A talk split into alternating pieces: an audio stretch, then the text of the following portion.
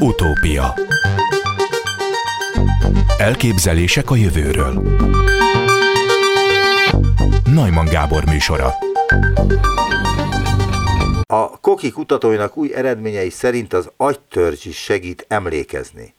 Az ELKH Kísérleti Orvostudományi Kutatóintézetben, a Kokiban, Zichó Krisztián és munkatársai Nyíri Gábor vezető kutató irányításával felfedezték, hogy egy evolúciósan ősinek tekintett agytörzsi idegsejtcsoport is szükséges negatív emlékeink raktározásához és előhívásához. Az Utópiában üdvözlöm dr. Nyíri Gábort, az ELKH Kísérleti Orvostudományi Kutatóintézet Agykéreg kutatócsoport vezető kutatóját. Jó napot kívánok! Jó napot kívánok! Nem tudom, hogy ez most a legjobb kérdés, de miért csak a negatív élményeink raktározódnak az agytörzsben? Hogy kezdjem azzal, hogy egyáltalán az élményeink hogyan raktározódnak, vagy egyáltalán a memória nyomaink, de aztán most leszögezném, hogy természetesen nem csak a negatív élmények raktározódnak, vagy azt segítenék, minden mást is, csak a kutatásunkban részben erre fókuszáltunk.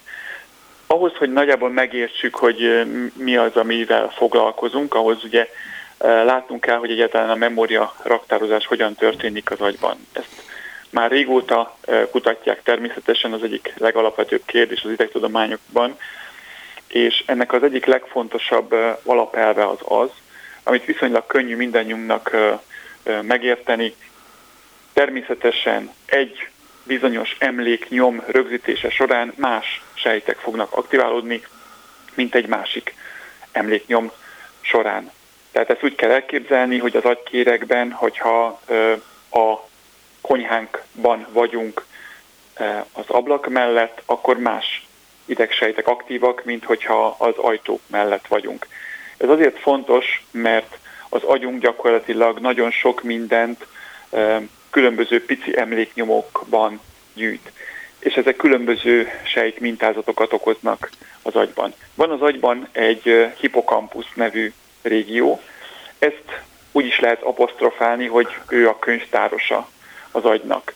Ez azt jelenti, hogy ő az, aki tudja, hogy az emléknyomok különböző részletei hol lehetnek az agyban, az agykéregben, vagy az agy különböző területein, és amikor el kell raktároznunk ezeket az emlékeinket, bármilyen emlékünket, negatív vagy pozitív élményeinket, akkor az agykéregben, illetve az agy különböző részeiben lévő aktivitás mintázatokat tulajdonképpen a hippokampusz azt lejegyzi, és amikor elő kell hívni ezt az emléket, akkor a hippokampusz nevű ősi kérgi terület az, amely újra aktiválja ezeket a mintázatokat, és az agy különböző részeiből újra előhívja ezeket az emlékeinket, legyenek azok jó vagy rossz emlékek. Tehát azon múlik, hogy milyen emléket jegyzünk meg, vagy elevenítünk föl, emlékszünk vissza, hogy a hippokampuszban a különböző idegsejtek milyen aktivitási mintázatot mutatnak. Tehát például az egyik emlékünket az 1-es, a 2-es és az 5-ös sejt fogja rögzíteni, a másik emlékünket pedig a 2-es, 4-es és az 5-ös sejt fogja rögzíteni. Tehát annak az aktivitása fogja jelezni az agynak, hogy erre gondolunk. Könnyű belátni, hogy a hippokampuszban ezért nagyon fontos, hogy ezeket a sejteket miképpen szabályozza az agy. Ezeknek az aktivitása hogyan szabályozódik. Nagyon-nagyon régen tudják már, hogy ez nagyjából úgy történik, hogy a kéreg az érzettel kapcsolatos információkat, az érzésekkel kapcsolatos információkat, az látás, tapintás, stb. Információkat azt bejuttatja a hippokampuszba, és ott különböző mintázatokat hoz létre, és ez hozza létre az emlékeket. A hippokampuszban egyébként vannak kátlósejtek, amelyek pedig rendezik ezeket az információkat. Rendezik azt, hogy a különböző fősejtek miként aktiválódjanak, és milyen mintázatban. Ez itt a kulcs. Nagyjából természetesen ismertek már számos olyan az előagy, vagy a bazális előagyból érkező bemenetet a hippokampuszba, ami segített abban, hogy ezek a gátlósejtek jól tudják rendezni ezeket az emlékeket. És aztán itt következett a mi munkánk az elmúlt lassan egy évtizedben, hogy mi arra kezdtünk el fókuszálni, hogy vajon lehet-e szerepe mindebben az agytörzsnek. Ez azért nagy kérdés, mert nagyon évtizedek óta tudjuk, hogy természetesen az agytörzs nagyon-nagyon fontos a minden emlős állat életében, de alapvetően arra gondoltak, hogy az agytörzs egy lassú, szabályozó központ, amelyik az autonóm idegrendszert, az autonóm funkciókat szabályozza, a vérnyomást, szívverést, légzést, illetve természetesen a memóriával kapcsolatos dolgokat is, a hangulati életet egy picikét szépen lassan megváltoztatja, hiszen itt olyan rendszerek vannak, amiről jól ismert, hogy a hangulati életünket befolyásolja. De mi arra figyeltünk fel, hogy az agytörzsben, az egyébként hídnak elnevezett területen vannak olyan sejtek, amelyek közvetlen rostokat küldenek a hippokampuszba, illetve a kéreg más területére is. És ezek a rostok nem olyanok, mint amiket nagyon régóta ismertünk, azaz nem csupán ilyen lassú ingerületátvitelre alkalmas rostok, hanem nagyon gyors serkentésre vagy gátlásra alkalmas rostok, azaz elvileg képesek lehetnek arra, hogy nagyon gyorsan és precízen befolyásolják az emlékeinkkel kapcsolatos információkat. Ehhez kapcsolódóan tennék fel egy kérdést, amit az önök leveléből vettem.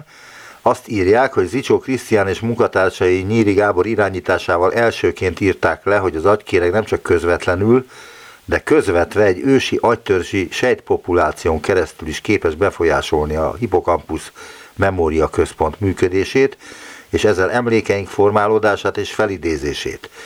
De lehet-e azt tudni, hogy milyen módon képes az agytörzs befolyásolni a hippocampus memória központ működését?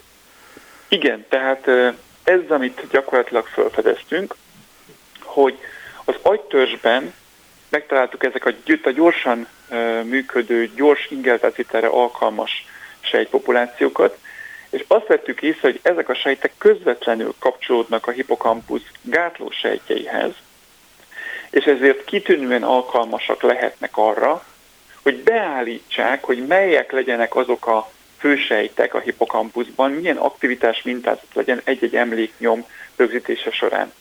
És itt kezdődik az érdekesség, hogy azt vettük észre, hogy ezeket az agytörzsi sejteket, ha aktiváljuk, vagy gátoljuk, semmi nem történik normális esetben, de hogyha összetársítjuk valamilyen élményt ezeknek a sejteknek az aktivitásával, akkor gyakorlatilag ezek a sejtek meg tudják tanulni, de legalábbis segítenek megtanulni a hippokampusznak ezeket az élményeket.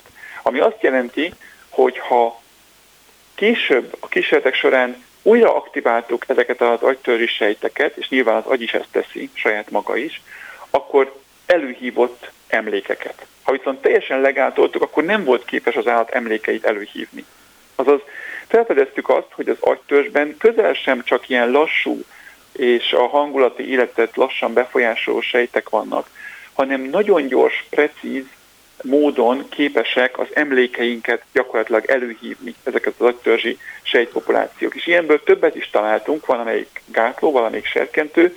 Ebben a legutolsó publikációnkban egy gátló sejtpopulációról írtunk, és ezek azok a sejtek, amelyek gyakorlatilag a hippokampuszban képesek megváltoztatni a sejteknek a mintázatát, és ennek megfelelően előhívni emlékeket. Gondoljunk arra, hogy a hippokampusz egyébként nagyon érdekes sejteket tartalmaz. Ugye az előbb említettem, hogy képes a különböző mintázataival emléknyomokat rögzíteni. Ennek az is a következménye, hogy vannak olyan sejtek a hippokampuszban, amelyeket úgynevezett helysejteknek hívunk, és így ezek a fősejtek egy része például közvetlenül csak akkor aktiválódik, hogyha az élő lény, az ember vagy az állat valahol például az életterében van. Tehát például vannak olyan piramissejtek, olyan fősejtek a hippokampuszban, amik csak akkor aktiválódnak, hogyha a lakásunk konyhájának az ablakfelül részén vagyunk, a mások pedig akkor, amikor a konyhánknak az ajtófelüli részén vagyunk, és gyakorlatilag a hippokampusz feltérképezi az életterünket, és így képes a különböző területeket, különböző életterünknek a területeithez kötődő sejtaktivitásokat mutatni. Máshogy fog aktiválódni a hippokampusz a munkahelyünkön, mint otthon, és a különböző szobákban. És ennek megfelelően egyfajta ilyen kognitív térképnek is szokták ezt nevezni, egyfajta térképet rajzol a hippokampusz az életünkről, és ehhez kötnek mindenféle emléknyomokat. Ennek megfelelően ezért volt érdekes, hogy a mi általunk felfedezett sejtek képesek ezeket az úgynevezett engrammokat, mert így is hívjuk őket, ezeket az emléknyomokat, amelyeket a sejtek mintázata rögzít, ezeket beállítani, és ha kell, akkor előhívni. Ez azért van jelentősége, mert természetesen ezek a sejtek most már tudjuk, hogy nagyon fontosak lehetnek mind a memória képződés során, mind pedig esetleg a szorongásos, depressziós állapotok kialakításában úgy, hogy például az élőlény, az állat, az ember ennek a segítségével hívja elő az emlékeit, vagy rosszul hívja elő az emlékeit, például egy negatív emléket újra és újra előhívhat. És egy olyan területet ismertünk így meg az agytörzsben, amely esetleg olyan új lehetőségeket biztosít, amelyel újabb célpontokat azonosíthatunk, esetleg akár gyógyszerek, akár bármilyen más kezelés esetén. Azt szeretném még kérdezni ezzel kapcsolatban egyébként, hogy az eddigi agykutatásokból kiderült, hogy az emlékezésben fontos szerepe van elsősorban a hippokampusznak, aztán az agykéregnek. Azt se tudták egyébként régen, hogy az agykéreg is részt vesz az emlékezésben vagy a memóriában, és az önök kutatásai után az agytörzsnek is. A többi agyi rész nem vesz részt az emlékezésben? Valójában nagyon-nagyon sok különböző agyterület együttes működése teszi lehetővé, hogy az emlékeink nagyon pontosak legyenek. Ugyanis egyrészt egy emlékképződésben nagyon fontos folyamatok történnek. Természetesen gondoljunk például arra, hogy léteznek olyan emberek, akiket hipertiméziásoknak hívnak, vagy hipermnéziásoknak, akik gyakorlatilag 20 évre visszamenőleg tudják, hogy pénteken délután mit ettek, és hogy kivel beszélgettek 2022 vagy 2010 március 3-án délután. Tehát a hippokampusz, és így az agy képes elvileg, képes lenne arra, hogy akár bármekkora mennyiségű információt raktározzon. Azonban ez óriási probléma is, ugyanis ezeknek az embereknek a nagyon nagy része az szorongással, depresszióval küzd, mert nem bírja ezt a rengeteg információt a mindennap életében feldolgozni, zavarják az emlékeik, állandóan beszélnek. És akkor melyik agyi rész az, amelyik ezt elsimítja, amelyik ebből emészthető memóriát csinál? Tehát hogy lesz ebből normális gondolkodás, normális visszaemlékezés? Melyik agytörzs, vagy melyik agyi rész segít ebben? Hát ez gyakorlatilag úgy történik, hogy jelen elképzelésünk szerint azért nem emlékszünk mindenre, mert egyszerűen nincsen rá szükségünk. Igazából zavaró. Az agy valójában elsősorban egy jóslásra berendezkedett szerv, azaz a mindennapi életünkben annak vesszük legnagyobb hasznát, hogyha az emlékeinkből levont következtetéseket a lehető leghatékonyabban tudjuk használni, és a következő teendőnket, következő lépéseinket a lehető legjobban tudjuk megtenni. Ezt az agy megpróbálja úgy megoldani, legjobb tudomásunk szerint, hogy a bazális előagyban van egy úgynevezett kolinerg rendszer, de ezzel más rendszerek is vannak, amelyek felhívják az agy figyelmét arra, hogy mik azok az információk, amiket jobban meg kell jegyezni, amik fontosabbak, és mik azok, amik nem annyira fontosak. És természetesen az agytörzsben is vannak olyan rendszerek, amelyek befolyásolják azt, hogy milyen információk lesznek fontosak, és mik nem. Például úgy, hogy a kolinerv rendszer az bazális előagyban aktiválódik, és ezzel azokat a sejt közötti kapcsolatokat segíti létrehozni a hippokampuszban, amelyek az emlékképződéshez kellenek, és amikor pedig úgy érzi az agy, hogy nem fontos ezt megjegyezni, akkor pedig ezek nem aktiválódnak. Na most itt jön részben az agytörzsnek a szerepe, ugyanis az agytörzsben szintén számos olyan sejtpopuláció van, amelyek lassabban, de képesek a hangulatunkat beállítani, illetve az általunk is felfedezett más egyéb sejtpopulációk pedig képesek arra, hogy segítsenek eldönteni, hogy egy adott esemény az mennyire váratlan, és ahhoz képest, amit az állat feltételezett, hogy fog következni, ahhoz képest jobb vagy rosszabb az az esemény. Hiszen gyakorlatilag elképzelhetjük úgy az élőlények egy jelentős részét, az emlősöket, hogy nincs más dolga az agyának, mint eldönteni azt, hogy valami olyan dolog, ami történt vele, az egy olyan dolog, ami neki pozitív, jó, keresendő, ilyen például az étel, a szociális kapcsolatok, az innivaló, a meleg odú, és vannak olyan dolgok, amiket meg negatívak, tehát nyilvánvaló az éhezés, a szomjúság, ha megtámadják, ha félnie kell, ezek mind próbálja elkerülni. Miért van az, hogy egy bizonyos eseményre egészen másképpen emlékezik két ember, ha megvan az eseménynek a pontos leírása? Tehát lehet kvázi megnézni, hogy melyik emlékszik jobban, de rengetegszer fordul elő, pláne idősebb embereknél, hogy egy adott esemény, ami életük elején történt 30-50 évvel azelőtt, két ember teljesen másképp emlékszik, és ráadásul még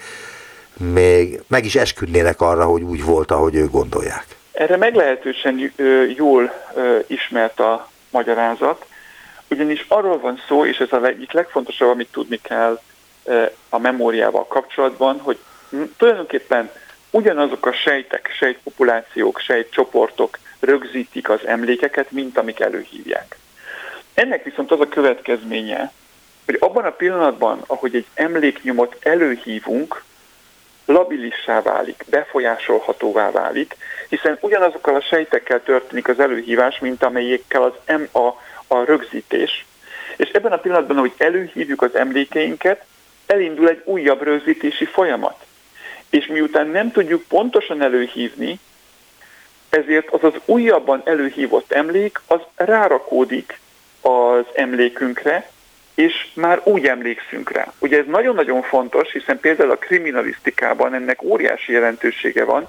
Gondoljunk csak arra, hogy egy baleset helyszínén egy szemtanút kérdez ki a rendőr, akinek vannak előfeltételezései az eseményről, és hogyha rosszul kérdez, és esetleg ezzel a kérdéssel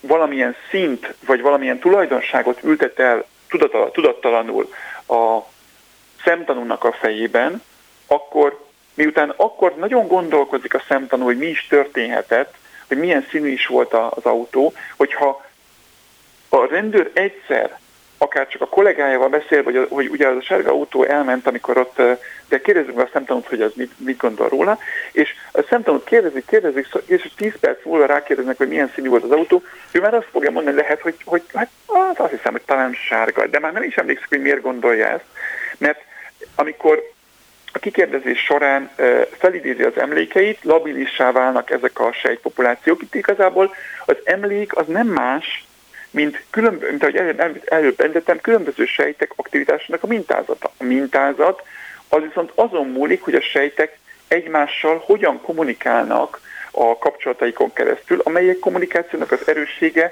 azért nem annyira rögzített, hanem ott egy biológiai variabilitás van, egy változékonyság, és hogyha ebbe finoman beleavatkozik az illető azzal, hogy tudatalatt vagy alig eszmélve rá, valaki azt mondja neki, hogy sárga volt az autó, akkor később már nem is biztos, hogy emlékszik rá, hogy miért gondolja azt, és azt fogja tanúvallomással vallani, és megesküdne az életére később, hogy tényleg így volt, miközben soha nem látott semmiféle sárga autót, csak ezt sugallták neki.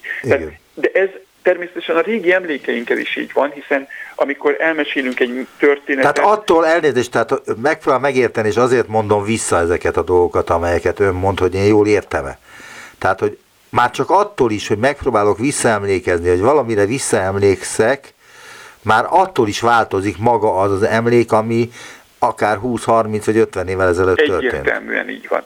Egyértelműen. Ha az agy több eleme is részt vesz az emlékezés folyamatában, melyik az, amelyiket a többi követi, amelyik eldöntő, hogy mi legyen? Ki a főnök? Alapvetően régen nagyon úgy gondolták, hogy az agy modulokból épül föl, vannak olyan területei, amik ezért van, amik azért felelősek egyértelműen.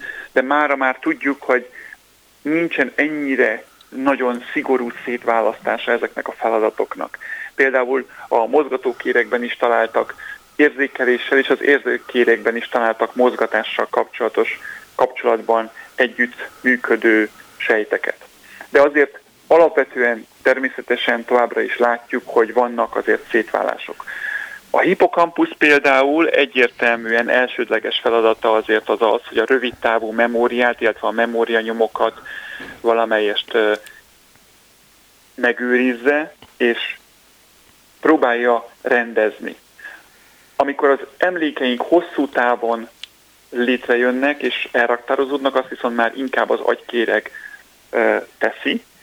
Természetesen vannak a mozgatással és az érzéssel kapcsolatos agykérgeink, a látással kapcsolatos agykérgünk, és az előagyunk pedig már ha magasabb rendű asszociációs feladatokat lát el, tehát az előrelátás, a jóslást, a gondolkodásunkat magasabb rendű funkcióit vezérli.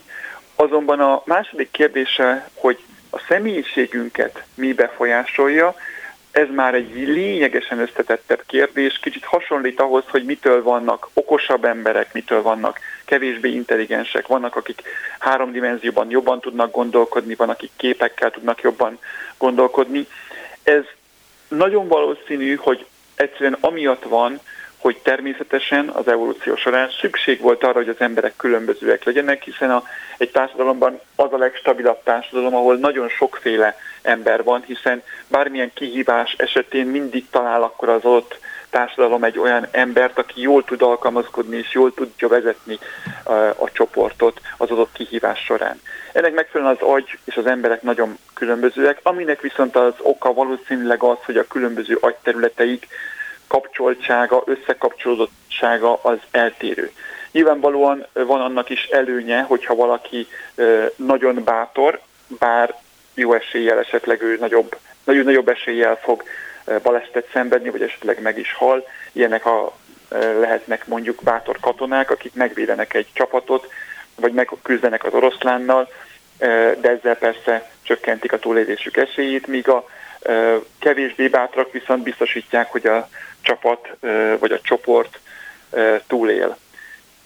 Ennek megfelelően a különböző agyterületek különbözőképpen fejlődtek. A személyiség az pedig részben ugye a döntéshozatallal függ össze, illetve természetesen a memóriakapacitással, illetve az intellektussal. Ezek pedig egyelőre úgy gondoljuk, hogy vélhetően a nagyobb memóriakapacitású, jobb kognitív képességekkel rendelkező emberek úgy látjuk, hogy abban különböznek, hogy sokkal több kapcsolat van a sejtek között, sokkal nagyobb a változatosság a sejtjei kapcsoltságában, nem feltétlenül több sejtről van szó, és kevesebb sejttel is lehet valaki sokkal intelligensebb, mert a kapcsolataik száma, a sejtek közötti változatosság, és így a kialakítható különböző memórianyomoknak a variabilitása, a változatossága, és annak a stabilan való megőrződése az jobban biztosított többféle kapcsolattal. De a személyiség az pedig például olyan dolgokon múlik, amelyet többek között egyébként az agytörzs és az középagy irányít, hiszen itt vannak olyan struktúrák, amely a középagyban, amelyek például azt döntik el, hogy egy adott élmény az mennyivel rosszabb vagy jobb, mint amit az illető vált. Illetve az agytörzsben vannak olyan rendszerek, például a szerotonergrendszer, dopaminergrendszer, noradrenergrendszer, ezek jelátvívő anyagok, amelyeket különböző sejtek ürítenek, amelyeknek a működése alapvetően befolyásolja például azt, hogy valaki mennyire bátor vagy bátortalan, mennyire szorongó típus, mennyire megfontolt, mennyire fél megtenni egy újabb lépést, mármint döntéseket hozni, ami viszont azon múlik, hogy mennyire értékeli a különböző veszélyhelyzeteket vagy rizikófaktorokat különbözően. Például vannak olyanok, akik szeretik az extrém sportokat, és nekik a rizikó az nem jelent igazából nagy veszélyt, nem érzik veszélyesnek.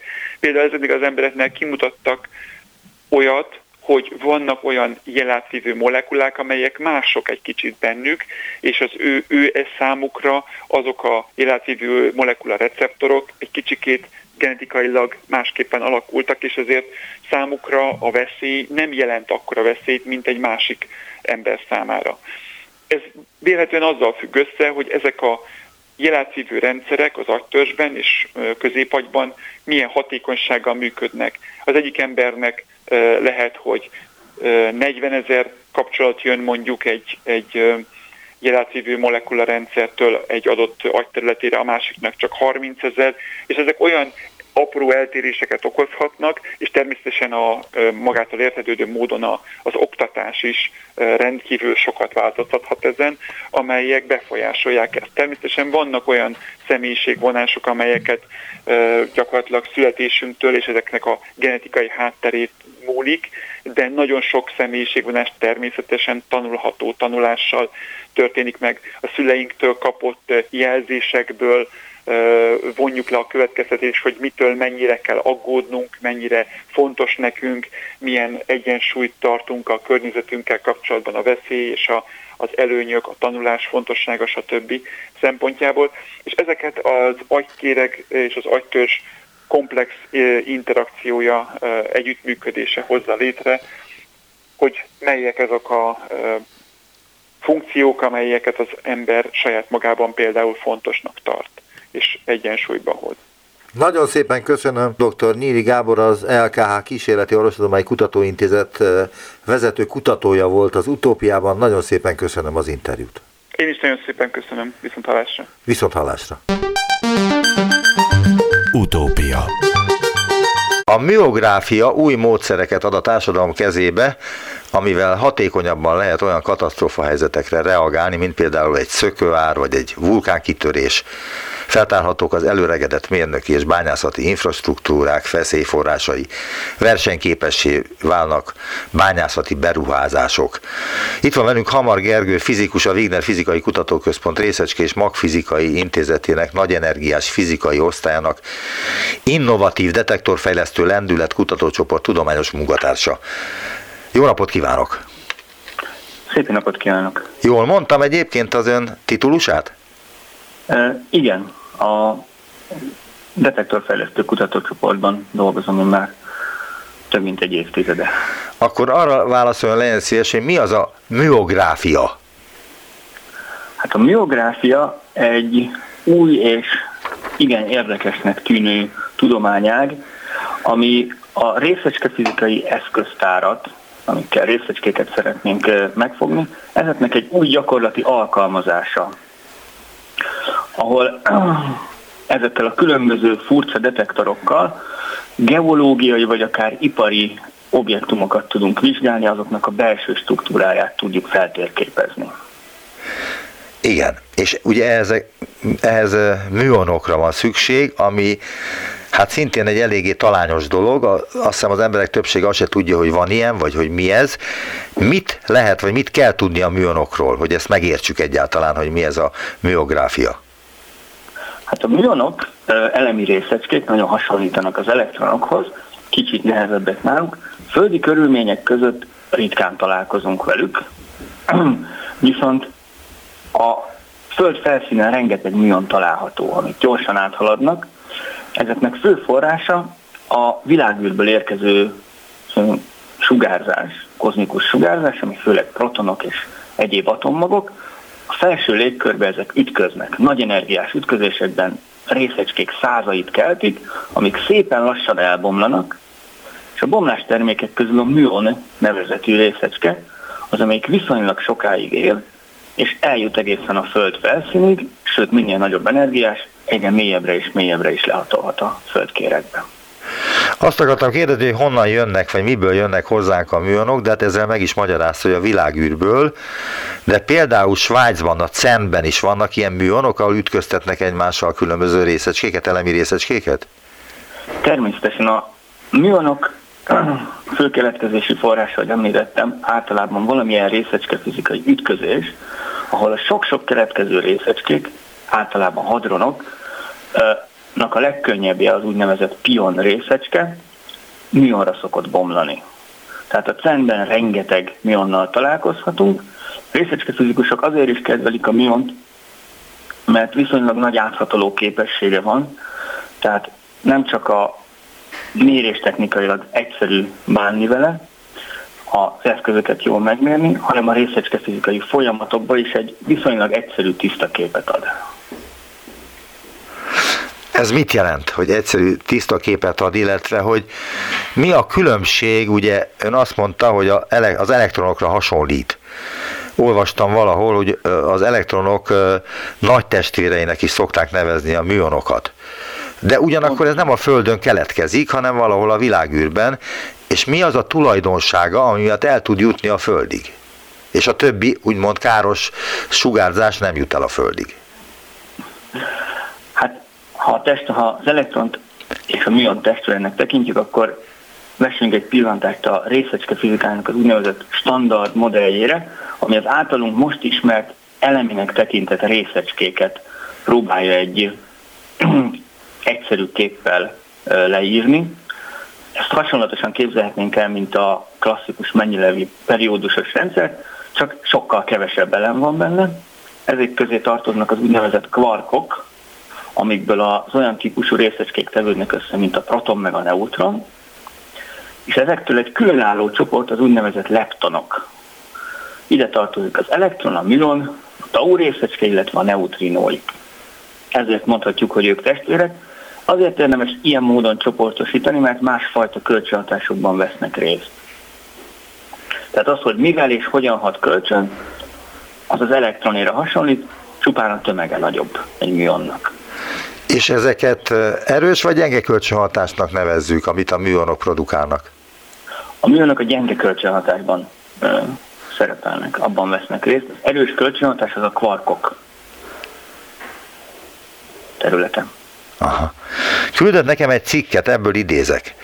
Új és minden eddiginél jóval költséghatékonyabb eszközt fejlesztettek ki a vulkánok és sok minden más átvilágítására a Magyar Tudományos Akadémia Wigner Fizikai Kutatóközpontjában, a technológiára pedig Japánban is szemet vetettek. Olyannyira, hogy az NEC japán IT óriás megvette az MTA fejlesztését, amivel a vulkánok mellett hidakról és alagutakról akarnak röntgenképeket csinálni egy mesterséges intelligenciával kiegészített rendszerrel. Mikor történt ez, illetve mekkora üzlet egy ilyen tudományos alapkutatásnak a áruba bocsájtása? Hát áruba bocsátást kimondhatunk, de én inkább tudományos kollaborációként szeretnék erre tekinteni. Elnézést, visszavonom az áruba bocsájtást. Tudományos kollaborációnak mennyibe? Mekkora hasznot termel ez például a Wignernek? Jelenleg mondhatnánk, hogy még nem sokat, de optimisták vagyunk, mint egy tudományos eredményt, mint egy szabadalmat vette meg ezt a NEC. Ugyanis a biográfia egy olyan tudományág lett, ami azon túl, hogy használja a klasszikus alapkutatásnak a mindenféle eredményét, nagyon-nagyon közel áll az iparhoz.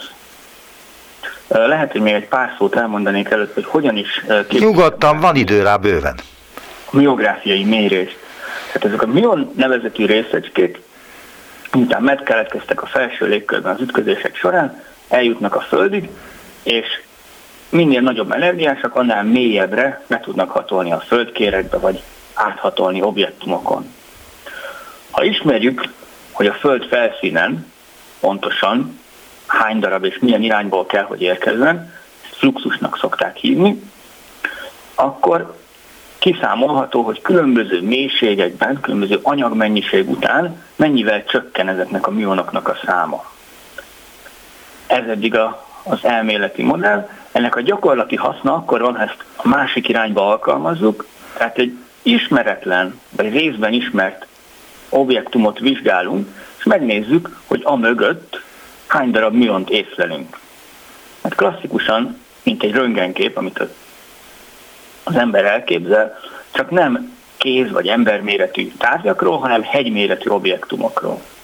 Tehát, hogyha egy vulkán mellé állunk, akkor láthatjuk, hogy a vulkánnak melyik része mennyire sűrű anyagokból tevődik össze, tehát mondjuk a magmakamrát és a különböző dugókat észrevehetjük. Vagy például egy triviális alkalmazás lehet bányászatban, ahol mély bányajáratokból fölfelé tekintve megszámláljuk ezeket a mionokat, és látjuk, hogy hol van a kisebb sűrűségű meddőközött, vagy a nagyobb sűrűségű érztömbök. De honnan tudjuk azt, hogy mennyi mion megy bele a vulkánba? A mionok száma földfelszínen az állandó. Tehát a világűrből érkező kozmikus sugárzást egy teljesen állandó sugárzásnak képzelhetjük el. Éjjel, nappal, reggel, este, télen, nyáron folyamatosan érkezik, és az eloszlásuk ismert. Aha. Mondjuk nagyságrendileg egy 100 éve fedezték fel ezeket a világűrből érkező részecskéket. Az utóbbi 100 évben a tudomány nagyon sokat foglalkozott ezekkel, és tudjuk ezeknek az energiaeloszlását, honnan, milyen szögből, körülbelül mennyi érkezik, és ezeknek az információknak a segítségével most már számolni tudunk akár a másik irányba, hogyha például egy barlang mélyén, vagy egy bányajárat mélyén megmérjük, hogy hány darab ilyen miont észlelünk, meg tudjuk mondani, hogy mennyi anyag mennyiség van fölöttünk, és hogyha ismerjük, milyen messze van a felszín, viszonylag egyszerű geometriai probléma, akkor meg tudjuk mondani ennek az anyagnak a sűrűségét. Aha. És a Föld mindegyik pontjára ugyanakkora mennyiségű műon érkezik? Első közelítésben igen, természetesen vannak apró változások a Föld különböző területein, viszont időben állandó. Akkor nem a napból jönnek? Nem, ezek a világűrből érkező, tipikusan proton és magok által keltett felső légköri ütközésből jönnek. És annak is van valami forrása, azt már tudjuk, hogy körülbelül honnan jöhet, milyen messziről, és mi lehet a forrása végül is ennek a struktúrának? A kozmikus sugárzásnak a forrása az igazándiból a világűrből mindenhonnan érkező, akár több-több fényévről érkező mindenféle magok, amik kint vannak. Ezeknek, amivel többet foglalkozott a részecskefizika, ezeknek az energiaeloszlása. Miért, melyik fajtából pontosan mennyi van? Jó, hogy van több fajta műon ezek szerint. Nem, a műonok azok a felső légkörben keletkeznek a külső kozmikus sugárzás hatására. Amik a világűrből érkeznek, azok mind stabil részecskék, többnyire protonok. És ezek a protonok nagyon gyorsan beérkeznek a Föld légkörébe, és ott előbb-utóbb találkoznak egy valamilyen atommal, egy oxigén molekulával, egy nitrogén atommal, és itt egy nagy energiás, részecskefizikai szempontból nagy energiás ütközés jön létre, olyan, mint amit a CERN-be is vizsgálnak. Ugyanolyan hasonló ütközések, milliónyi történik folyamatosan a Föld teljes légkörében. És az itt keletkező sok-sok-sok részecskék szépen lassan lebomlanak egyre könnyebb és könnyebb részecskékre, és a műon az egyetlen, ami a földfelszínen jelentős sugárzást eredményez ezek közül. Az akkor nem fontos kérdés, bocsánat, hogy a szavába vágtam, tehát akkor az nem fontos kérdés, hogy hol keletkeznek, vagy miképpen keletkeznek ezek a részecskék, amelyekből műonok lesznek? Igazából a műográfia szempontjából érdekes módon nem. Asztrofizikai szempontból nagyon érdekes, hogy a különböző, akár nehéz elemeknek a magjaiból mennyit találunk a világűrben, de a gyakorlati felhasználás, tehát a műográfia oldaláról azt használjuk ki, hogy van egy állandó műonforrásunk, ami egyszerűen a világűr felől érkezik. Mint hogy úgy tudnánk elképzelni, hogy lenne egy olyan röntgengépünk, ami folyamatosan be van kapcsolva. És most, hogy ki az, aki fölkapcsolta ezt évmilliókkal ezelőtt, az független attól, hogy milyen képet ad ez az újfajta röntgengép. Akkor most hadd kérdezzem meg, ami lehet, hogy nagy dilettantizmusról tesz tanúbizonyságot, hogy a gravitációs hullám és a műonok között van valami fajta hasonlóság, vagy egyáltalán a kettő összehozható egy kutatásban, vagy ennek a dolognak, két dolognak semmi köze nincs egymáshoz? Igazándiból nincs közük egymáshoz. Aha. Egy Index cikkben a következő szónoki kérdést teszi fel a cikkíró ezzel kapcsolatban. Miért pont a vulkánoktól nem kifejezetten hemzsegő Magyarországon fejlesztették ki a vulkánvizsgálógépet, amiről szó volt a japánok kapcsán? Miográfiával a legelőször a 60-as években foglalkoztak, Alvarezik, ahol egy piramist térképeztek fel. Ez akkor egy hatalmas nagy beruházás volt, egy óriás kísérlet, és igazándiból a 2000-es évek körül értünk el odáig, hogy megfizethető és már jól ismert technológiával előállíthatóak olyan észlelő rendszerek, amik ezeket az egyedi műon részecskéket tudják detektálni. Mi itt a Wignerben egy részecskefizikai detektorokat kutató és fejlesztő csoport vagyunk, általában alapkutatás és alkalmazott kutatáshoz, és az itt kifejlesztett detektorok kifejezetten alkalmasak például ilyen miográfiai felhasználásra. Különböző csoportok más technológiákkal alkalmaznak, van akik emulzió, szintillátoros detektorokkal, mi úgynevezett gáztöltésű detektorokkal dolgozunk, amik nagy méretben is költséghatékonyak, ami egy ipari beruházásnál nem egy utolsó szempont, és kiváló hatásfokúak, és ezért döntöttek úgy például a japán kollégák is, hogy velünk együttműködve próbálják a vulkánokat vizsgálni. És mit lehet megtudni a vulkánokról az önök konstrukciói alapján? Ha felkérik önöket, hogy nézzenek meg egy havaii vulkánt, hogy most ki fog-e törni, akkor erre tudnak-e valamifajta becslést mondani? Azután, hogy a műonokkal kvázi megmérték ezt a vulkánt. A miográfiában meg lehet mérni ilyen vulkánokat, akár monitorozni is lehet. Most például a Sakurajima vulkánnál, ami Japán déli részén van egy aktív vulkán, itt van a legnagyobb ilyen mérésünk, közel 10 négyzetméter aktív felületen. Az fontos még tudni vulkanológiával kapcsolatban, hogy a miográfia nem egy olyan módszer lesz például a vulkánkutatásban, ami minden mást háttérbe szorít, hanem egy kiegészítő információt tud adni. Másfajta mennyiségeket mérhetünk egy vulkánnál, mint amit klasszikusan vulkanológiában meg lehetett. A miográfia segítségével betekinthetünk a vulkánnak a belsejébe.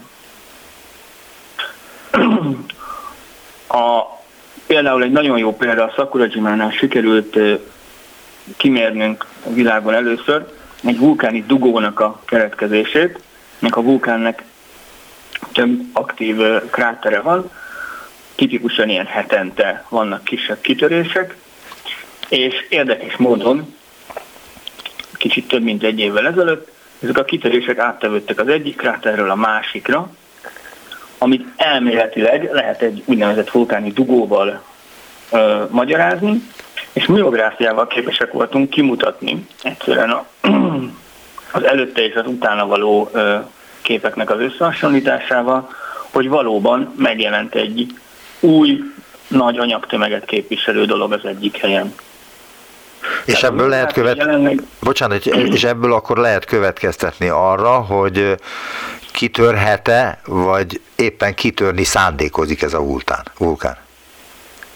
Igazándiból ez egy álom, ami felé szépen lassan haladunk, hogy kitörést előre tudjunk jelezni. A mostani adatok azok inkább a vulkánoknak a pontosabb megértését és leírását szolgálják, Ha megfelelően nagy méretű detektorokat tudunk építeni, vagy több darabot, akkor ezek a miográfiai képek viszonylag gyorsabb expozíciós idővel keletkezhetnek.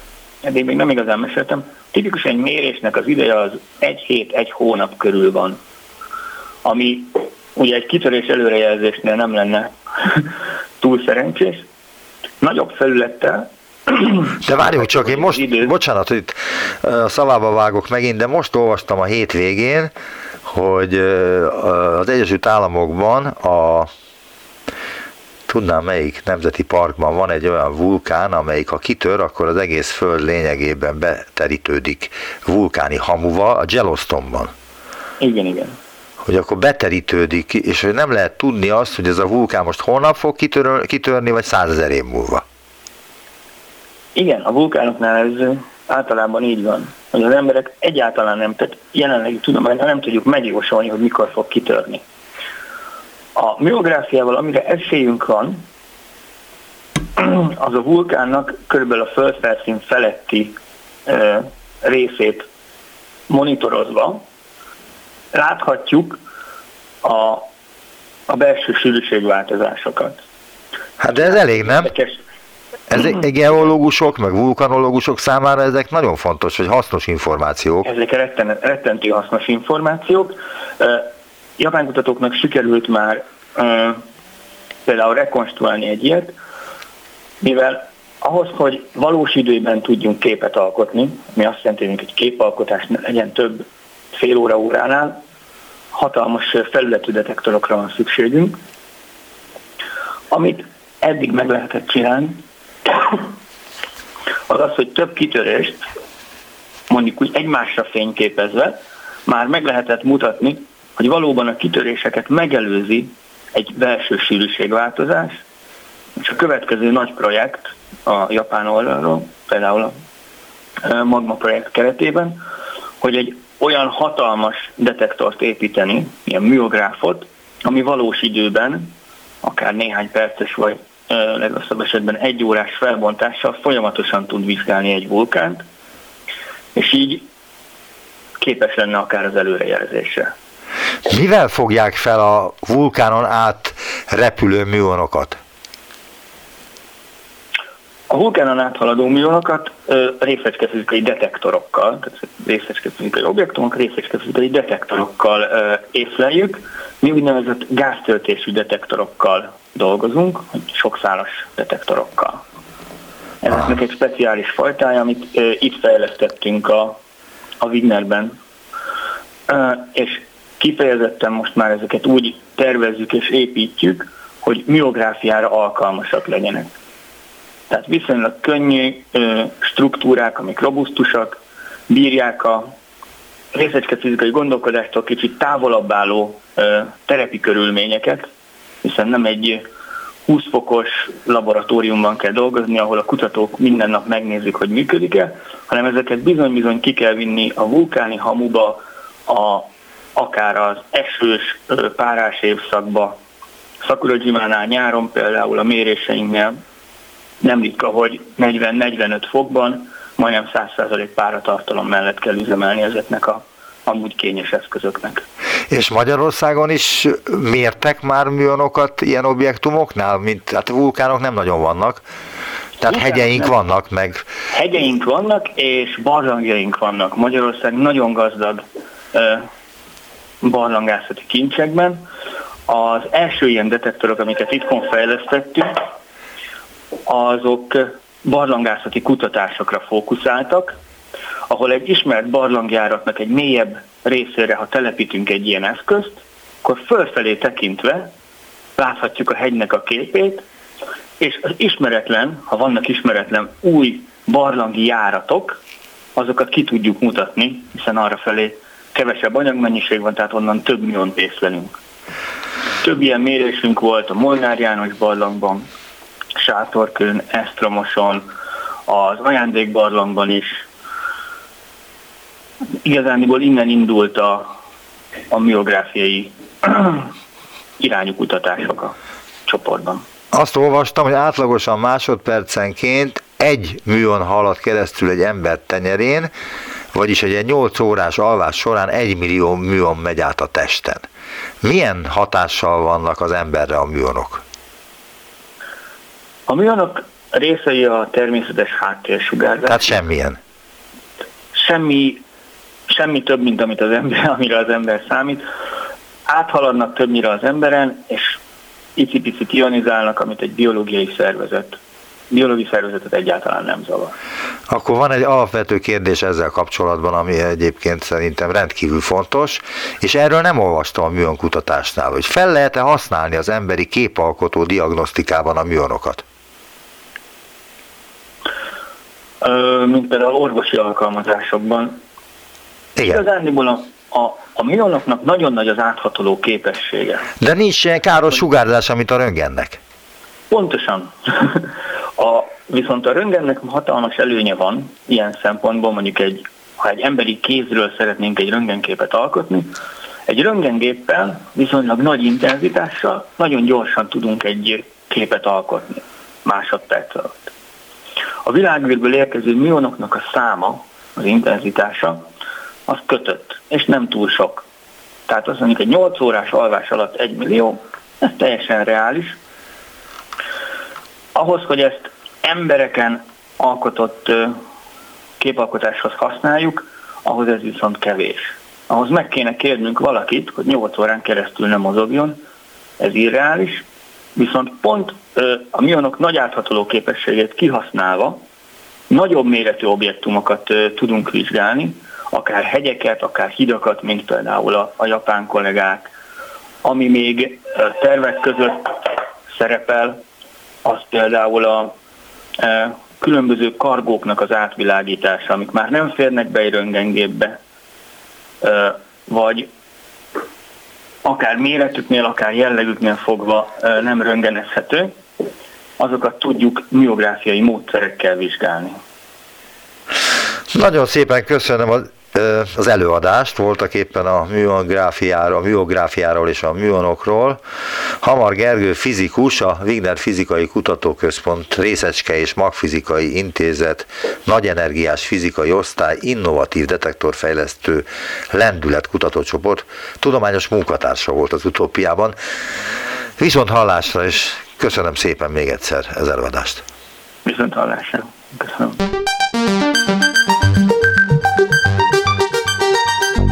Visszaértünk a jelenbe. Neumann Gábor Utópia című műsorát hallották.